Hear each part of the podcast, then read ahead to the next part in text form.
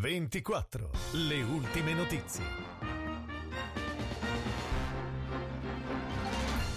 Buona giornata dalla redazione di Novara24, in studio Nadia Carminati, queste le notizie principali. Sillavengo, i carabinieri del nucleo investigativo della compagnia di Novara hanno fatto irruzione all'interno di un campo nomadi, sorprendendo 4 persone che stavano sostituendo con altre falsificate le targhe di un potente mezzo. 3 sono stati arrestati, 1 è fuggito. La perquisizione ha portato al sequestro di numerosi monili in oro, attrezzi da scasso e altro.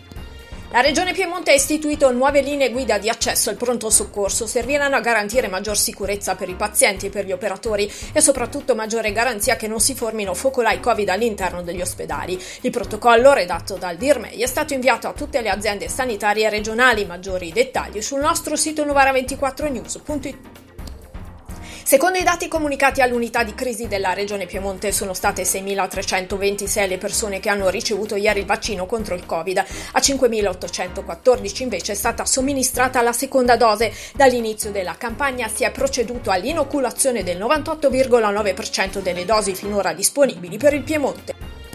Arriveranno nei prossimi giorni le nuove dosi di vaccino contro il Covid in Piemonte prodotte da AstraZeneca, prevista la consegna di circa 280.000 dosi che saranno utilizzate per vaccinare le forze dell'ordine. Una squadra dei vigili del fuoco del distaccamento di Borgomanero con una squadra del distaccamento volontario di Romagnano Sesia è intervenuta a Maggiora nella mattinata di oggi per mettere in sicurezza una porzione di edificio in stato di abbandono interessata da un dissesto statico.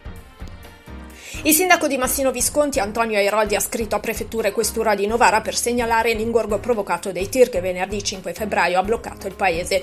Gli eventi sono stati determinati dalla chiusura del tratto sud della A26 fra Baveno e Meina a seguito dell'incendio di un'auto in galleria. Dettagli sul nostro sito arona24.it. Torna ad Arona il premio letterario internazionale Gian Vincenzo Modè Zurini. Il bando della 23esima edizione è infatti online sul sito web dell'associazione. 3 le sezioni: medici e scrittori nel mondo, narrativa, racconto breve e inedito. Ed è tutto. Per tutti gli aggiornamenti scarica la nostra nuova app News24.